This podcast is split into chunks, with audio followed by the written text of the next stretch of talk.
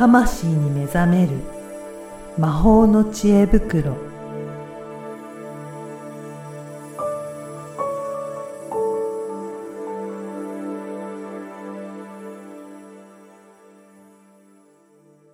こんにちは、声ラボの岡田です。こんにちは。SPOG リアルスピリチュアリストの橋本由美です。今回もよろしくお願いします。よろしくお願いします。あの、ポッドキャスト、結構多くの方聞いていただいてて、うんなんか、あのー評判もいいみたいですね。うんなんか、いろいろわかりやすいとか、うんはい。なんかそういうお話もあったっていうふうに聞いてるんですけど、はい、そういう、そうなんですよ。なんか、あのーうん。まあなんか似たようなこと言っちゃうけど、いわかりやすかったっていうこととか、うんうん。あ、まああとはちょこっと質問なんかもねあ、いただいたり。そうなんですね。はいあのーちょっと実は、あのー質問したいことがあるっていうことで、いちょっとお便りもいただいてるんですけど、はいまあ、質問自体すごくシンプルで、うん。お金がありません。うん。でも仕事はしたくないです。うん。うん。まあわかりますよわね。かります。でも私も。ね。そうなった時って、うん。どうすればいいんでしょうかね。うん。まあ、お金は欲しいですしうん、かといってバリバリ働くのもっていう気持ちもわからなくはないんですけど、なんかこれ解決する方法とかってあるんですか？解決って言われると、うん、ちょっといろんなことが、こう、枝葉というかね、はいお花のように広がっちゃうので、うん。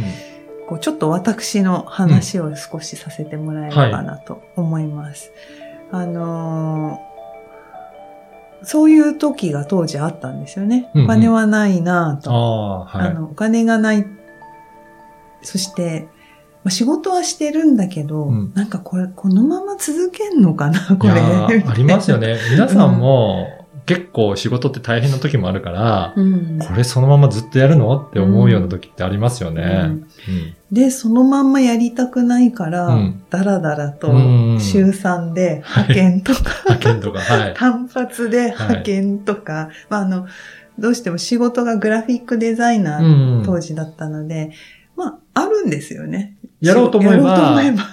依頼は受けられるんだけど、そこまで頑張って受けようかなっても思えないっていう感じですかね。でも、あ会社に対する愛社精神みたいなのはうんこれっぽっちもないと。はい。いやー、わかる気がします。はい。で、まあ一応独立していて、ただ、やっぱりちょっとその、リーマンショック後、うんあの、お仕事が減った時期に、うん、会社員になりたくない。ああ、はい。そして、はいまあ派遣も、なんだろう、定時で終われるからうんいいかな、みたいな。うんうんでも、週5、週4無理。うん で、単発とか、うんあわよくば週3ぐらいが希望なんですけど、まあそんなことをしてたら、うんまあ、どんどんお金がなくなっていくわけですよ。まあそうですよね。うんうんあの、いっぱいあった、こう、プールされてたお金が、うん。どんどんこう、通帳からチャリンチャリンチャリン。って減っていきますよね。数字がなくなってきて、まあその時に何したかって話なんですけど、はい。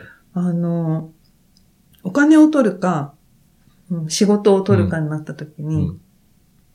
とりあえず嫌なことをあげたんです。これは嫌だ。はい。これやりたいとかわかんなくなったので、何がすごく嫌なのかを、うんとにかく書き出しあ、た書き出していって、はい。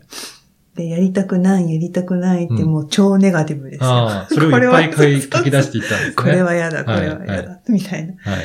で、そ、それで、その中で、やっぱりもう譲れない嫌なやつだけに絞ったんですよ。おうまあ、これは多少我慢できるとか、うんそういうのは全部省いて。はい。そういうのもありますよね。うんはい。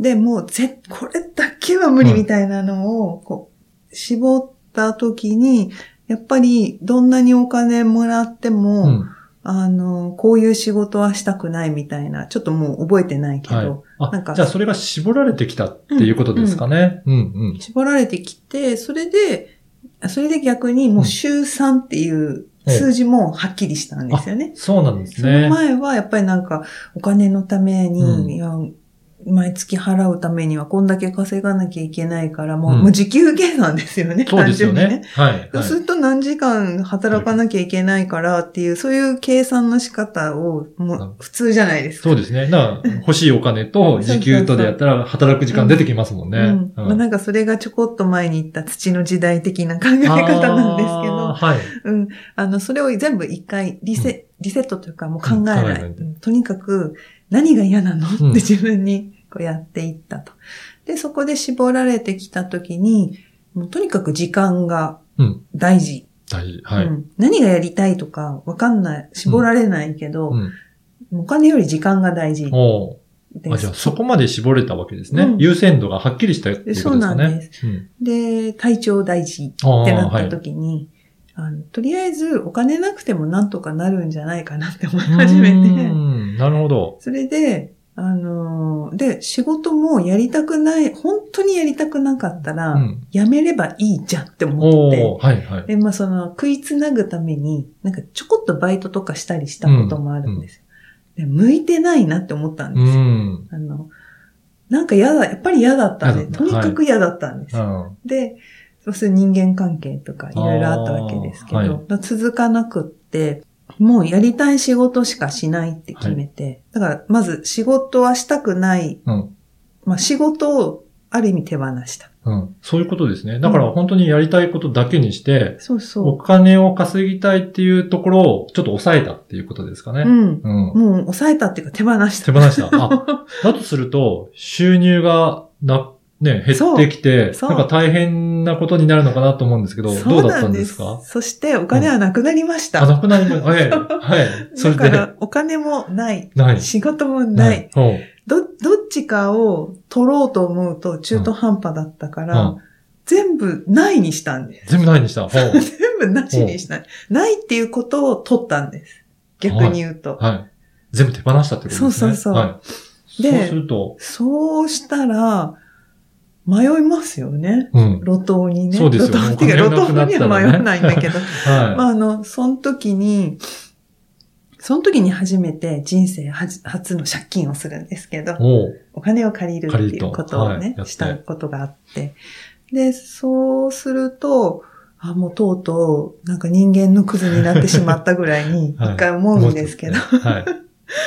なんか、なんだろう、でもそれを、でも、どんだけやりたくないかを突き詰めているから、はいもう本当に無理だから、うん。これは世の中のあらゆる助けを借りな、借りて生きていこうと思う。うん その瞬間ですよ。はい思って、で、借りて、このし生活はいつまでできるかな。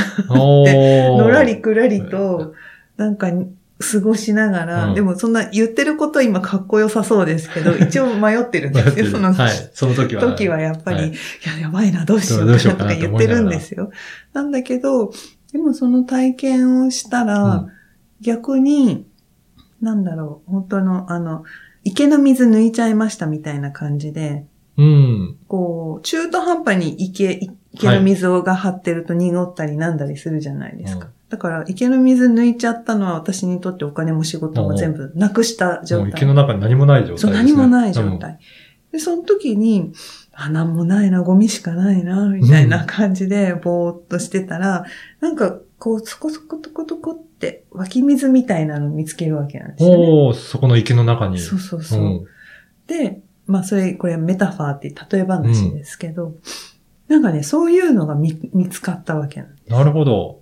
花、手放したことによって、やっぱり見えてくるのがあったっていうことなんですね。そうなんです。うんそこで初めて、あ、ワクワクってこれかっていうのに気づいて、よく、なんかその、ワクワクワク生きろうん。ってね、なんかその、バシャールっていう人とかね、うん。なんか有名で本がたくさん出てますけど、あれ、英語の原文で見るとちょっと忘れちゃったけど、みんなが思うエキサイティングなワクワクじゃないんですよ。へえ、そうなんですか？それはもうちょっと調べてもらう、はい急に今思い出して言う、し下調べしろって感じなんですけど、はい。あの、でもそこを、そこはね、やっぱりその翻訳のうんあれだと思うんですけど、やっぱ本当のワクワクって何かなっていうのを考えた時があって、で、まあこれ私の持論でもあるんですけど、やっぱり湧き水の湧くワクワクの語源って、うん。そのわ湧くところから来てるので、すごい静かなんですよ、へね。え。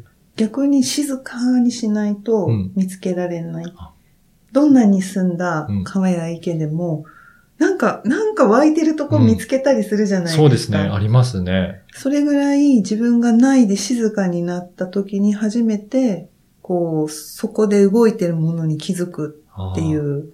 じゃあ、いろいろ持ってたら、ごちゃごちゃしてて、うん見つからなかったものも、手放して、そこで静かにしたことによって、これが本当に大切なことなんだっていうところが、そこで見つかったっていうそうことなんですす。で、そこ、そこからね。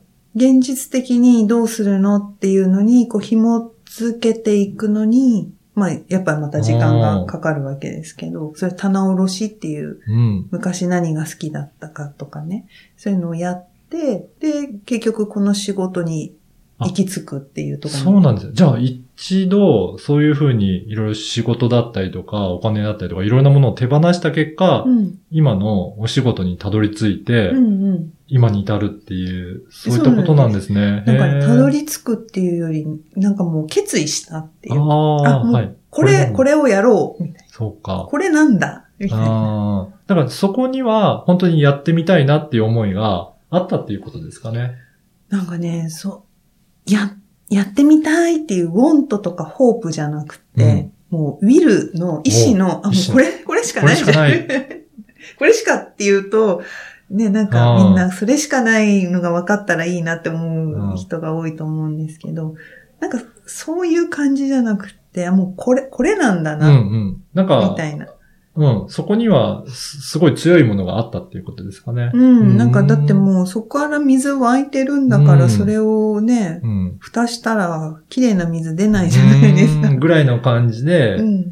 あ、もうこれだって明らかにそうそうそう見えこれだったってていうことなんですね。で、あとはそれをうまくどうやって、こう、もっと湧くようにするのか、あるいは綺麗に保つのかっていうのを、こう、意識のシフトがそこで行われたわけですよねあ。それを探そう探そうっていうところから、水が汚れてたりするから、うん全然探せない。焦ってるから、四つ葉のクローバー見つかんないのと一緒で、全然わかんないけど、全部手放して、池の水も全部抜いて、うん。もう、ほーってした時に、でも何すんだろうってなった時に、こうポコポコ、ねそう、ちっちゃく加えて、あらこれあらこれ？みたいな。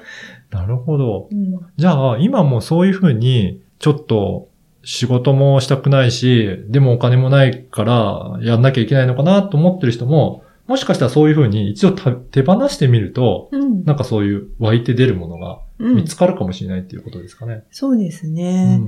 まあちょっと極端に聞こえるかもしれないんですけど、うーん、ここは、本当2021年以降の未来の話でもちょっと触れたように、はい。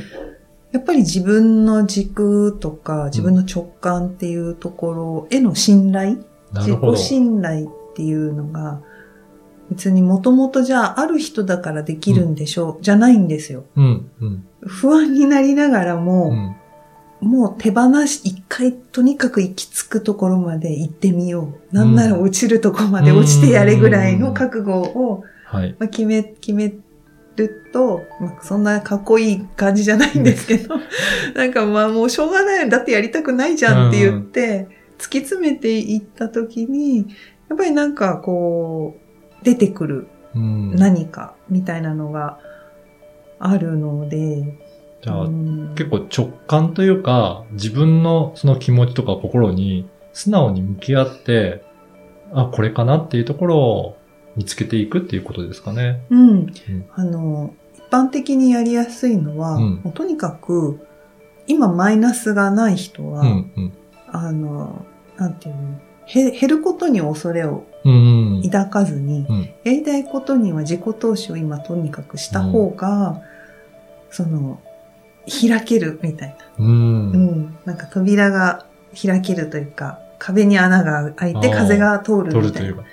はあ、ぜひぜひ、ちょっとユミさんの体験も参考にしながら、そこまでできるかどうかっていう不安もあるかもしれませんが、ちょっと試していただくのもいいかもしれないですね。そうですね。まあ、はいまずはね、なんか気になる、うん興味があることにだけ妥協しないっていうか、うん自分に嘘をつかないっていうのが、本当に大切ですね。